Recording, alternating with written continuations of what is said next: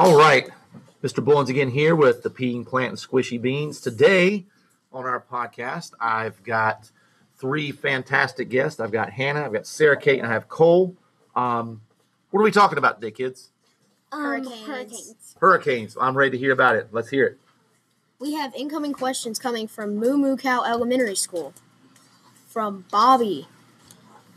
Um, what are hurricanes fueled by? Well, hurricanes are fueled by warm water because that is what brings all the flooding and comes and destruction.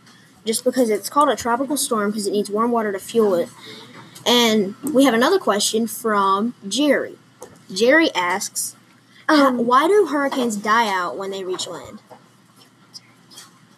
well, hurricanes die out because once they reach land, there's no more warm water to fuel them.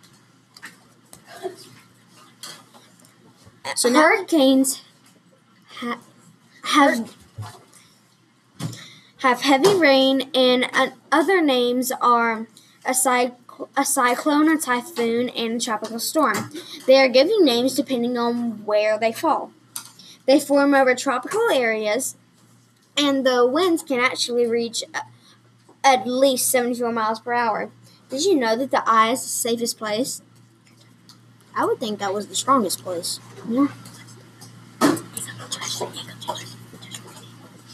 The most destructive hurricane was Hurricane Katrina, causing $8 million in rebuilding and 1,200 deaths. And it was a Category 5 near Miami before striking Louisiana as a Category 3 hurricane.